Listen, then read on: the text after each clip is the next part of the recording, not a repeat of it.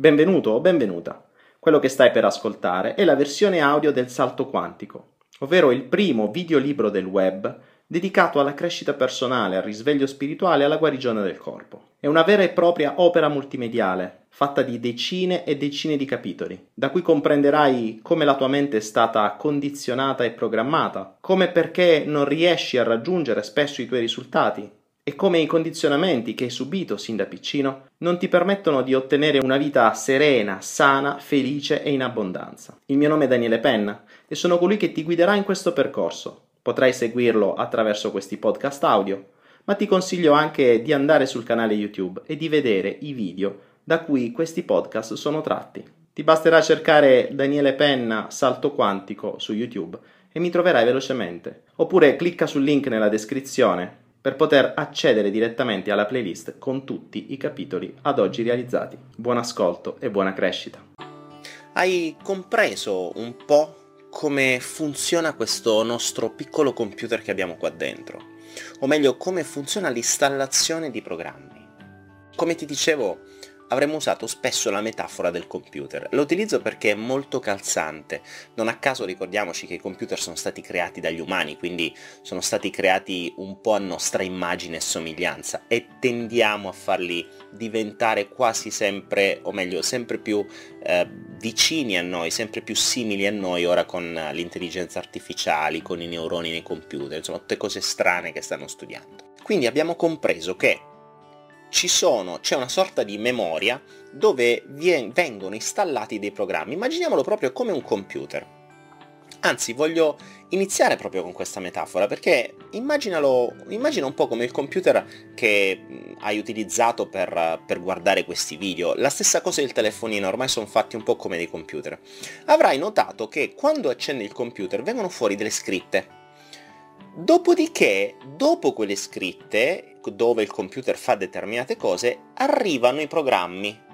Quindi parte Windows, Android per i cellulari, Unix, Linux o chissà quale programma è stato installato nel PC. Però attenzione, prima che partano i programmi, il computer fa già delle cose. Il computer carica degli altri programmi che sono a monte, senza dei quali i il sistema operativo e tutti i programmi che sono installati dopo il sistema operativo non possono funzionare. Ok? Quindi ricordiamo questa metafora. Quindi abbiamo detto, noi abbiamo una centralina qui dentro, vediamolo come un vero e proprio computer, dove noi possiamo installare, o meglio, dove qualcun altro installa dei programmi. Possiamo farlo anche noi se sappiamo come fare, ma qui ci arriveremo. Intanto per i primi sette anni incamera tutto, installa tutto e mette in questo enorme banco di memoria, in questo enorme hard disk che abbiamo dentro la nostra mente. Ma attenzione, proprio come un computer, all'interno della nostra mente non c'è soltanto l'hard disk, ma c'è anche la cosiddetta ROM, ovvero tecnicamente vuol dire read only memory, quindi la memoria a sola lettura, cioè che non si può scrivere. Quindi quelle funzioni che sono messe a monte nella nostra mente, in quanto esseri umani, che funzionano a prescindere da tutto il resto e che funzionano a monte, quindi che si attivano a un livello più elevato dopo i quali possono funzionare tutti gli altri programmi e i programmi successivi devono rispettare ciò che è scritto nella memoria ROM, cioè in quella più elevata che non si può transigere, che resta lì e non possiamo andare a cambiare. Ora in quella memoria ROM ci sono eh, diverse funzioni, come le funzioni di sopravvivenza, le funzioni di funzionamento dei nostri organi, eh, c'è registrato eh, il fatto che debba battere il cuore o che dobbiamo respirare o che in qualche modo ci autosaniamo quando ci tagliamo, ci succede qualcosa. Insomma ci sono quei sistemi di protezione e sopravvivenza, quei sistemi che ci permettono di sopravvivere e di proteggerci da qualcosa che potrebbe farci del male. Ci arriveremo, ci arriveremo. Per ora comprendiamo che nella nostra metafora abbiamo una ROM, quindi una memoria che è a monte e dove ci sono scritti dei dati ben precisi e dopo viene la cosiddetta RAM, quindi la Read Access Memory, la memoria dove si può accedere, si può scrivere e di conseguenza si può riprogrammare perché ci possiamo accedere e in questa memoria vengono installati tutta una serie di programmi inizialmente dai nostri genitori, dai nostri nonni, dalla scuola, dalla religione, dal sistema. Ma vediamo per adesso qui dentro che cosa ci viene installato e poi capiremo perché più avanti. Abbiamo detto che tutto quello che accade quando siamo piccini viene inserito nella nostra mente. Poi cresciamo, ce ne vengono inseriti di altri. Ogni e qualunque cosa che viene detta, fatta, soprattutto da persone che noi reputiamo eh, di, di, stima per noi, quindi che noi stimiamo, che noi reputiamo importanti per noi, ciò che ci dicono può diventare Bibbia, può diventare un vero e proprio programma. Inizialmente sono normalmente i nostri genitori, ma a volte capita i nonni quando uh, si trovano persone magari che hanno vissuto più con i nonni che con i genitori, poi diventano gli amici di scuola, il, uh, il capo del branco diventa colui che se dice una cosa diventa un modello da imitare, poi possono diventare gli idoli, i cantanti, gli idoli televisivi, quelle persone da imitare, quindi quando noi diamo importanza a qualcuno, quel qualcuno inizia ad avere un potere talmente forte su di noi tanto da poter scrivere nella nostra memoria RAM, nel nostro hard disk. Ok? Quindi ricordiamoci, nell'hard disk si scrive, in quella superiore, nella ROM, non si scrive. E questo è importante, perché poi quando andremo avanti, soprattutto nella seconda parte dove andremo a riprogrammare un po' di cose, allora diventerà più semplice capirlo in base a questa metafora.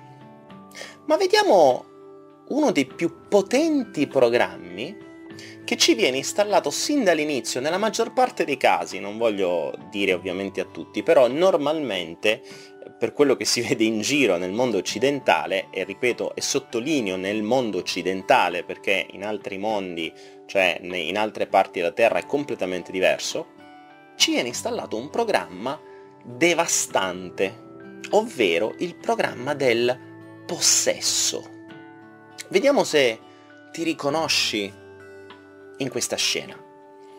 Siamo piccini, il bimbo è nato da poco, inizia finalmente a eh, poter uh, utilizzare i propri, le proprie mani, i propri sensi. E quindi puoi immaginare che siamo appena nati, siamo venuti al mondo, abbiamo una memoria vuota, cioè dobbiamo eh, scoprire un mondo intero e quindi non vediamo l'ora di poter fare di tutto, di poter toccare, di poter mangiare, suonare, muoverci, distruggere, aprire, qualunque cosa. Quindi il bimbo ha questa necessità, vuole scoprire il mondo. E allora andiamo mm, mentre camminiamo a quattro zampe da qualche parte, troviamo la borsa di nostra madre a terra e cominciamo con mettere le mani dentro.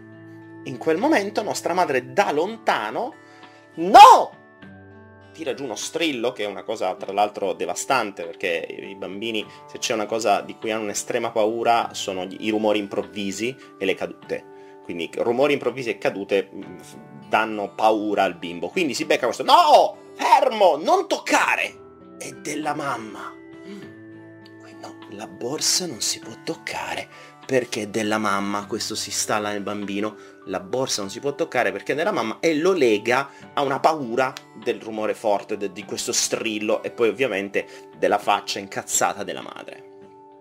E allora ricammina altre quattro zampe, eh, magari sta sul divano e trova un oggettino tutto colorato che si accende e lì comincia a prendere l'iPhone 5 del babbo.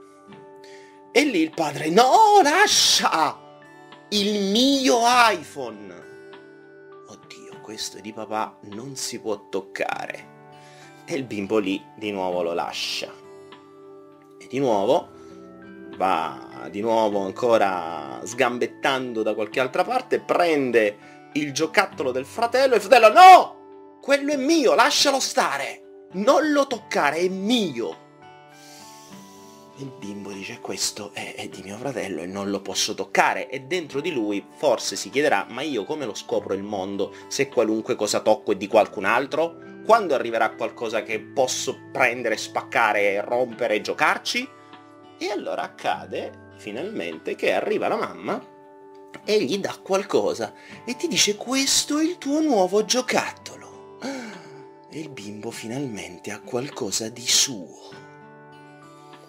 E lì quando lo prende in mano, lo tocca, ci gioca e dentro di lui gli si genera l'idea. Il primo che me lo tocca, lo uccido. Perché questo è mio perché questo è mio. E sarà capitato, forse ad alcuni di voi, magari a chi ha fratelli, che avevate questo benedetto giocattolo, lo prendete, ci giocate, lo smontate, lo spaccate, ci fate quello che volete per qualche ora, forse per qualche giorno, e poi va a finire in un'enorme cesta di giochi dove c'erano tutte le cose passate. Ma se per sbaglio la sfiga vuole che dopo 5 anni arriva un fratellino nuovo e la mamma va a prendere il vecchio giocattolo che tu non usi da 5 anni per darlo al fratello, che cosa accade? Non lo toccare, è mio. Come tu? Adesso è arrivato il fratello, no, è mio. Questo non si tocca. E poi la mamma magari si incazza pure, non si chiede come mai il bimbo si comporta così a 5 anni. E lì ci viene installata con questo comportamento reiterato, perché questa solfa l'avremo sentita centinaia di volte, questo non toccarlo è mio, questo è mio, questo è mio, questo è tuo, questo è suo, questo è il tuo, questo è il mio. E di questo mio e tuo è piena la nostra infanzia e la nostra vita. Quante volte ripetiamo il, durante una giornata il mio, il mio, addirittura poi si comincia a dire il mio, il tuo addirittura sulle persone e diventa il mio ragazzo, la mia ragazza, come se eh, la ragazzo e il ragazzo diventassero degli oggetti come i pupazzetti che stavano nella, nella, nella tasca dei giochi, nel sacco di giochi. Però pensaci perché non è tanto diverso, il principio e il programma del possesso è lo stesso. Che cosa accade? Mi metto con una ragazza, quindi quella ragazza nella mia testa è mia, è di mia proprietà. E in quanto mia è solo mia, nessuno la può toccare. Perché ricordiamoci c'è il programma che dice appena siamo nati o poco subito dopo, quando qualcuno mi tocca una roba mia io lo sgozzo o lo uccido o qualunque cosa malsana che ci sia venuta in mente in quel momento. Quindi che cosa accade? Ci lasciamo con la ragazza, eh, nel frattempo passano anni, noi ce ne facciamo altre 250, lei anche, ma un giorno, caso vuole, che la vediamo con un altro. E invece di essere felici per lei, perché finalmente magari ha trovato l'uomo della sua vita ed è vive una vita felice, almeno glielo auguriamo, no, invece no. No, ci monta dentro una rabbia, una tensione, una cosa che ci dice ma questa, ma lei è mia. Perché quello sta lì vicino a lei? Non la vedevamo magari da 5 anni, eh? Questo vale uomini, donne, è la stessa cosa. Quanti di voi si sono mai trovati in una situazione del genere o hanno conosciuto persone che si sono trovati in una, pers- in una situazione del genere? Perché? Perché il programma del possesso, una volta installato, funziona su tutto ciò che noi reputiamo di nostra proprietà. La mente, ricordiamoci, non distingue un pupazzo, una Barbie da un uomo, da una donna, un gigrobò da una compagna. Per lui è qualcosa che è mio. E da dove ci è arrivata questa roba? Da chi? Normalmente dai genitori e poi reiterata e continuata rafforzarsi nel tempo perché poi ovviamente a scuola questo è mio, questo è tuo, il mio banco, il mio compagno di scuola, il mio quaderno, la mia sedia, il, il mio insegnante, eccetera, eccetera, eccetera. Questo mio e tuo diventa un must nella nostra vita. Ricordiamo che questo è uno dei programmi più devastanti all'interno della nostra mente perché ci costringe a dover rapportarci con il possesso e con la proprietà. Ci arriveremo, perché ricorda una cosa, come nella metafora del computer. È vero che abbiamo detto c'è una memoria di base, una ROM che ci protegge, eccetera, eccetera, una RAM dove vengono scritti dei programmi. Ma ricordiamoci sempre una cosa, che quando ci sono dei programmi c'è anche un programmatore, ovvero colui che ha creato il programma. Attenzione, che non sono i nostri genitori. I nostri genitori sono semplicemente degli utilizzatori, ovvero quelli che sono andati nel negozio e hanno comprato Windows Vista o Windows 8 o quello che sarà nel momento in cui vedrai questo video, hanno comprato il, il DVD e lo installano nella tua mente, ma il programma l'ha creato qualcun altro con un obiettivo ben preciso. E sarà quello di cui parleremo più avanti nei prossimi capitoli, già nel prossimo capitolo sarà importante per questo. Quindi c'è qualcuno a monte che per determinati motivi diverso tempo fa, ha deciso di installare un programma che dovesse essere di estrema diffusione così che venisse installata nella mente delle persone e venisse creato e data estrema importanza al principio del possesso. E qui comincia a formarsi tutta una serie di concatenamenti che potremmo racchiudere sotto il nome di ego. Potremmo definire questa memoria ad accesso, quindi memoria dove vengono installati i programmi, questo enorme hard disk, potremmo definirlo il nostro ego, cioè quello che vuole possedere delle cose e più possiede e più si sente importante. Che, da che cosa è mosso l'ego? Sempre nella società occidentale ci sono dei programmi che ci sono stati installati a insaputa dei nostri genitori perché a loro volta gli sono stati installati a loro. Poi comp- comprenderemo nei prossimi capitoli come sono stati installati, perché eh, non è neanche stata causa dei loro genitori o dei loro nonni a un certo punto, perché a un certo punto è stato creato questo nuovo programma e è stato divulgato gratuitamente in giro per il mondo. E tantissime persone nel mondo occidentale hanno, l'hanno preso per loro e l'hanno installato nei loro computer.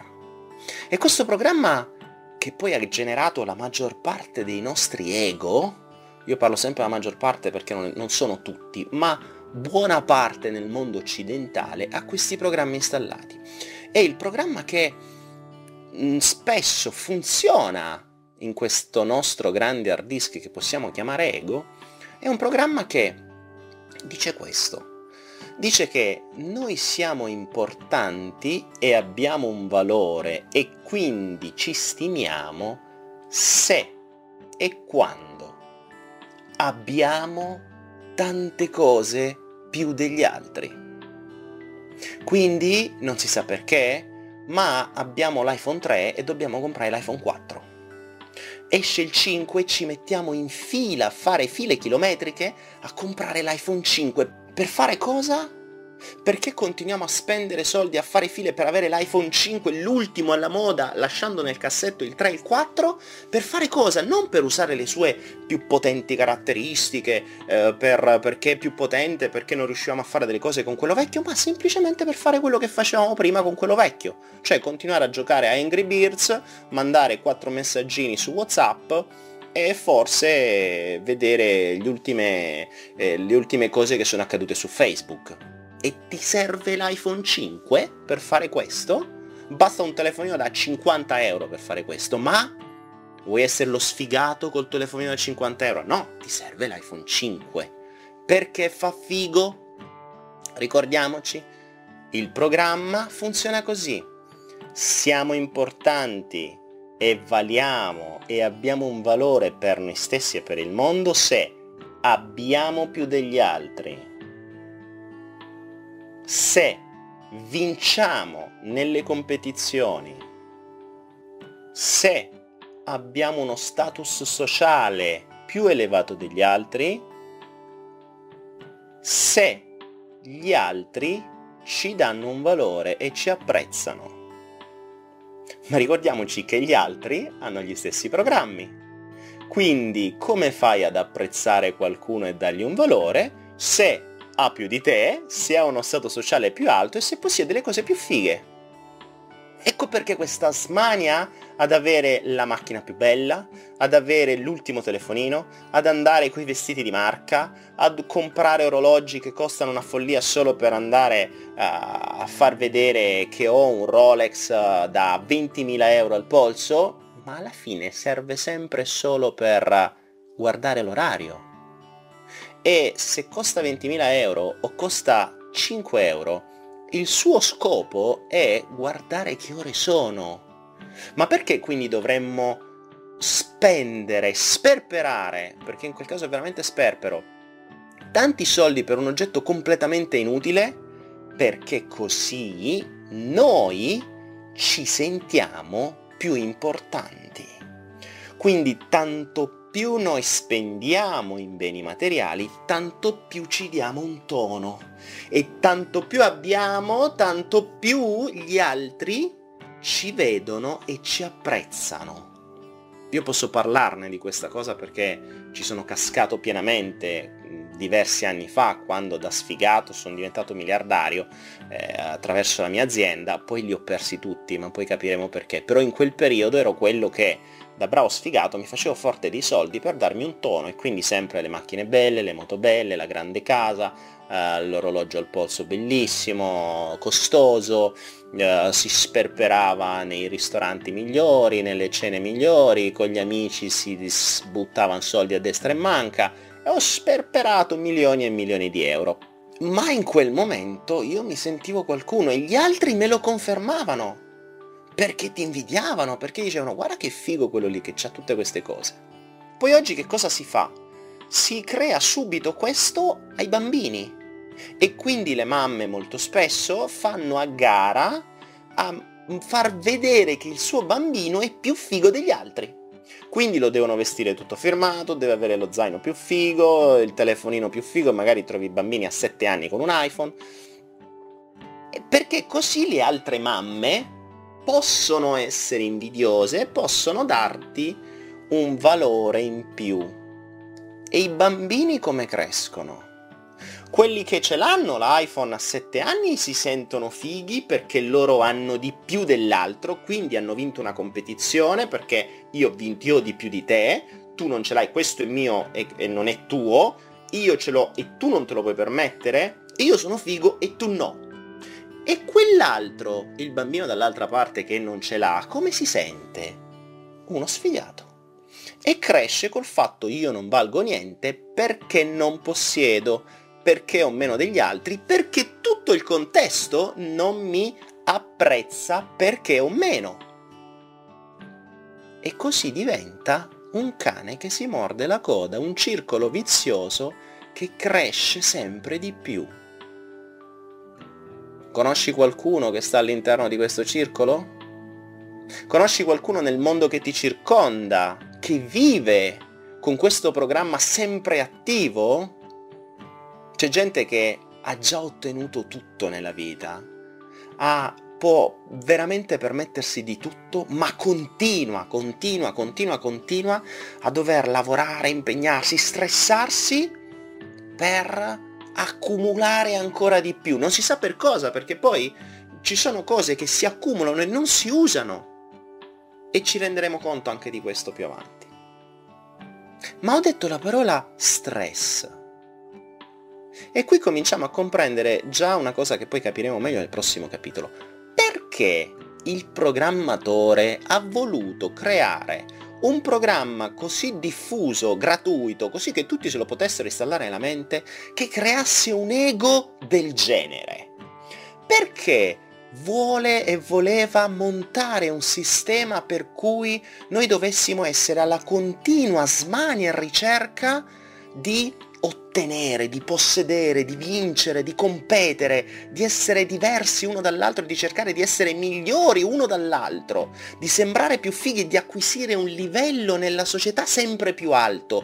Perché ha dovuto creare un programma del genere? Facciamoci questa domanda.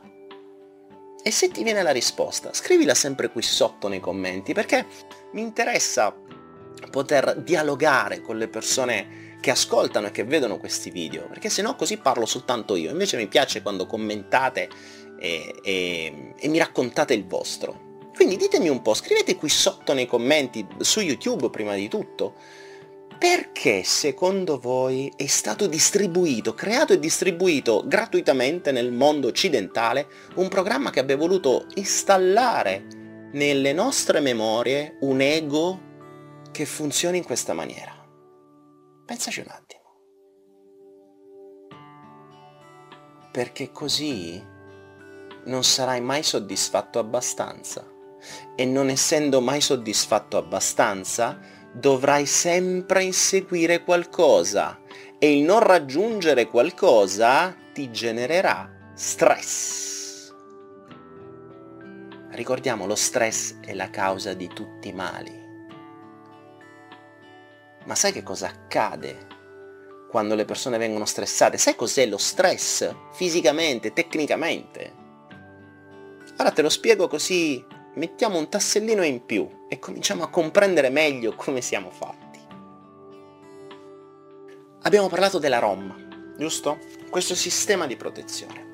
Ora, questo sistema di protezione ha un programma installato a monte che funzionerà sempre e che viene sin dall'inizio dei tempi ed è, fa parte del nostro cervello rettile, quindi eh, è, installato e creato mh, proprio all'inizio da quando eravamo forse ancora scimmie ammesso che lo siamo state.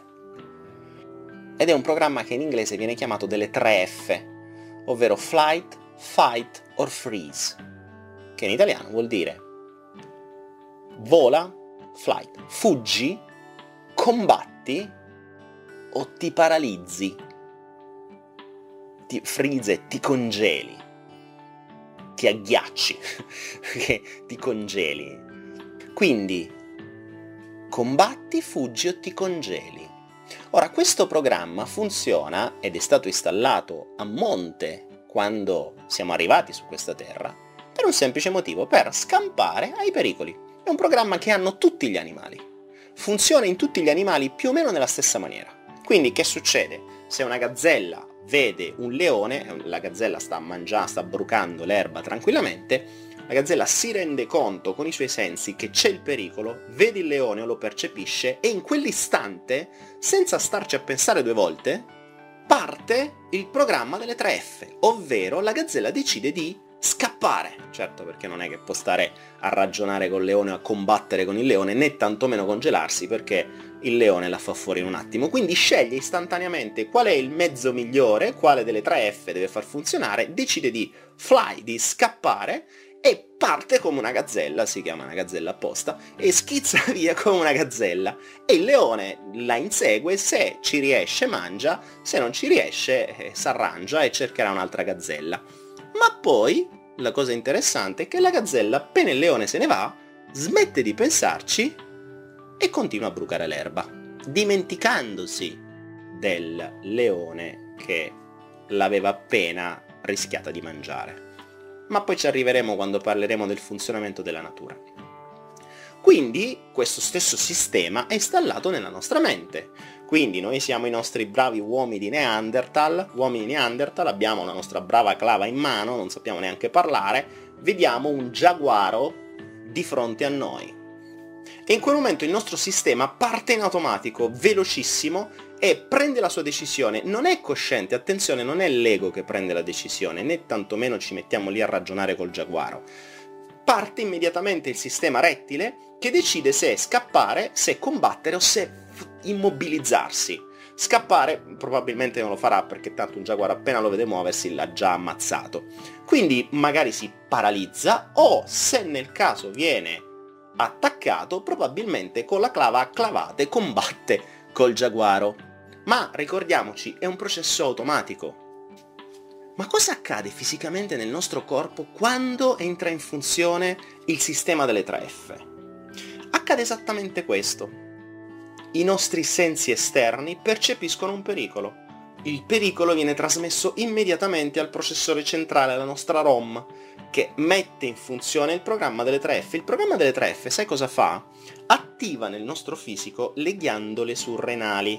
Le ghiandole surrenali sparano in tutto il corpo immediatamente gli ormoni dello stress, il cortisolo. Che cosa fanno questi ormoni? La loro funzione è quella di spostare il sangue nelle parti in cui serve di più in quel momento, ovvero sposta il sangue da qui, ovvero la parte prefrontale, quella che è, è usata per ragionare, per pensare, per risolvere i problemi, per comunicare, alla parte posteriore del cervello, del cervello rettile, quella che deve comandare le 3F. Quindi ha bisogno di più sangue, perché in quel momento lei ha bisogno di agire. Quindi se la vogliamo vedere nella nostra metafora, la ROM ha bisogno di più energia, quindi gli dà l'energia che le serve. E poi dove le sposta? Le sposta da qui, dal nostro corpo, dal nostro busto, dai nostri organi interni, alle gambe e braccia, perché o dobbiamo correre o dobbiamo combattere. Quindi nel momento in cui entra in, in funzione il sistema dello stress, noi diventiamo più cagionevoli di salute perché non abbiamo più energia nella parte degli organi perché tutto è scaricato su gambe e braccia e diventiamo tecnicamente più stupidi perché qui arriva meno sangue.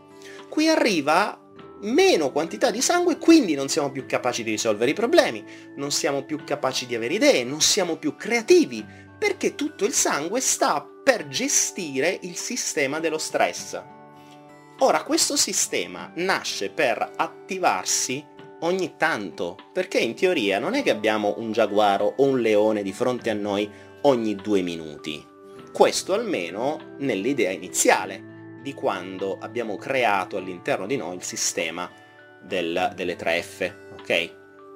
Che succede però? Che nel mondo odierno, attraverso quel programma, che ci è stato installato dell'ego, quindi della competizione, del, del, dell'ottenere, eccetera, eccetera, noi siamo sempre sotto stress, perché lo stress ci viene dato dal capo, che magari non ci, eh, non ci dà il rispetto che noi chiediamo, dalla compagna o dal compagno, perché magari ha fatto chissà che cosa, dai figli, dal vicino di casa che fa casino, da quello lì che mi ha tagliato la strada, dalla DSL che non funziona, da quello lì che mi ha scritto una cavolata su Facebook o chissà che altra cosa. Tutto questo oggi ci genera stress.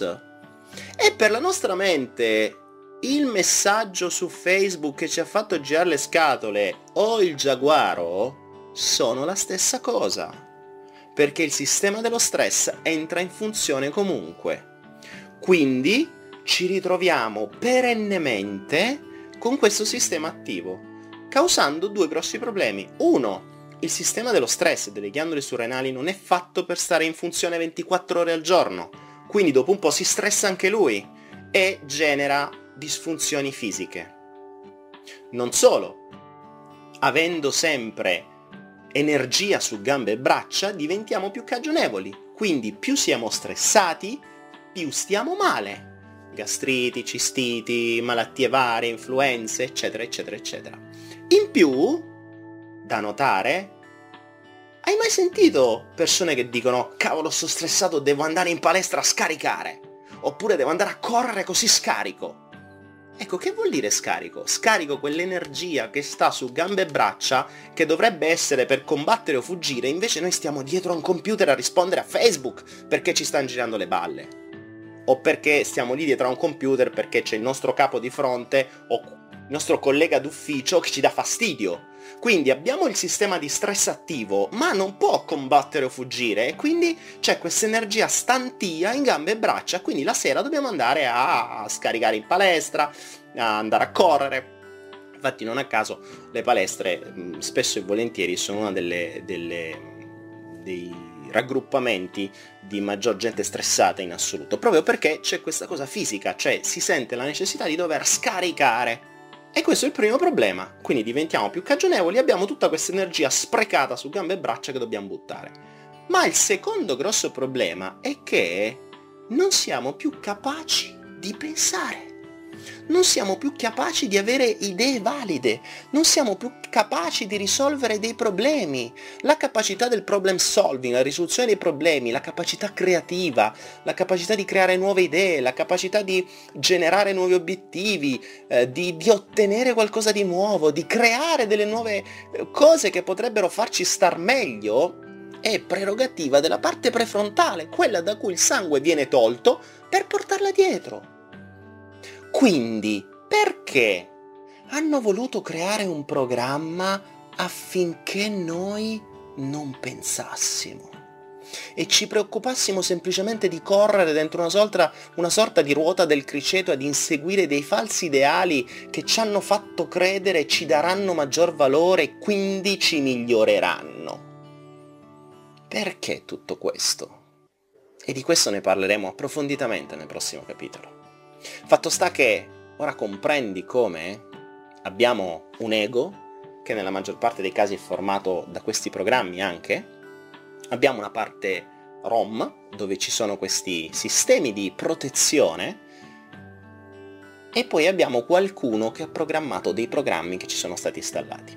Attenzione, nella ROM, nella parte di protezione, esiste sempre all'interno del cervello rettile, un programma a monte di tutto, quindi ancora più in alto delle tre F, che è quello del dolore-piacere o piacere-dolore, come si vuol dire. Quindi è un programma che come primo obiettivo ci vuole far allontanare dal dolore. Quindi farà di tutto per farci allontanare da un dolore.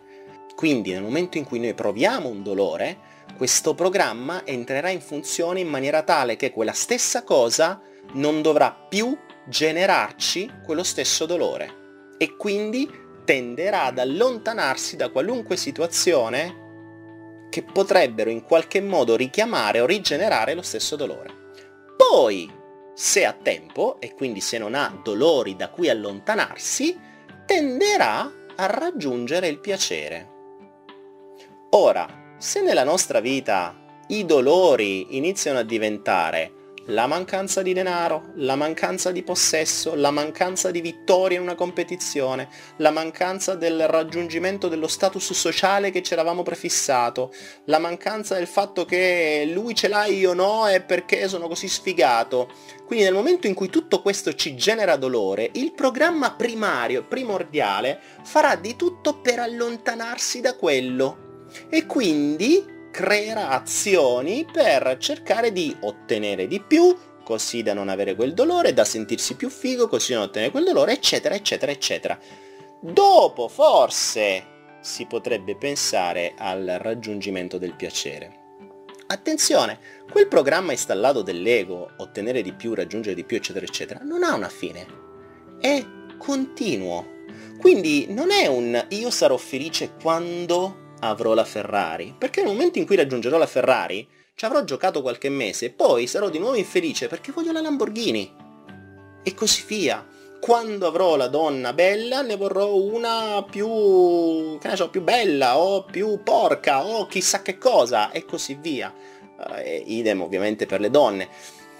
Quindi abbiamo un programma che ci ha generato un ego che è stato fatto in modo tale per non farci pensare e che abbia una sorta di funzione continua così che noi continuiamo a correre dentro una ruota di un criceto senza arrivare mai, muovendosi, correndo, affaccendandoci, stando sempre però sullo stesso posto e nello stesso tempo non avendo il tempo neanche di pensare, di evolverci, di raggiungere il piacere, di stare bene, di goderci la vita, di aiutare gli altri, di far star meglio questo mondo, di migliorarlo.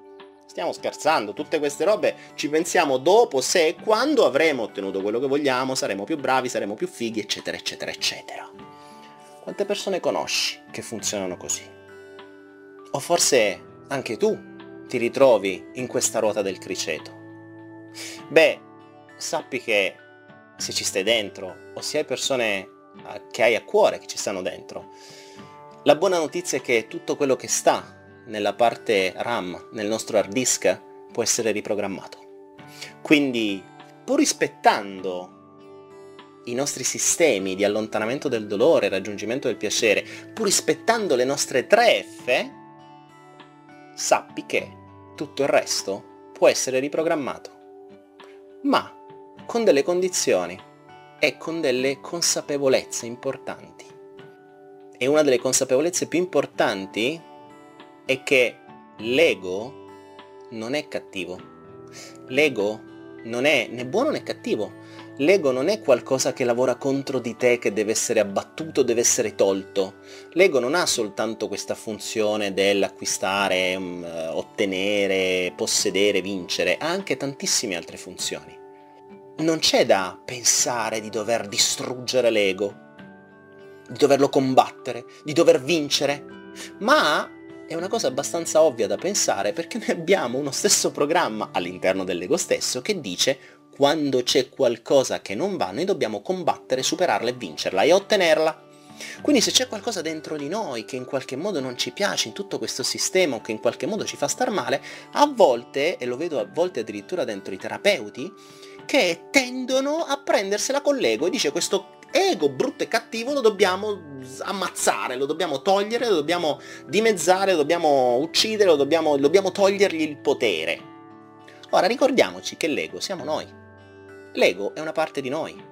Quindi ricorda che è una parte che comanda comunque le tue funzioni, comanda il tuo corpo, comanda il tuo corpo, la tua macchina, ricordiamoci all'interno della centralina quindi nel momento in cui qualcuno da fuori tenderà a manipolare qualcosa che sta dentro, indovina un po' cosa entra in funzione?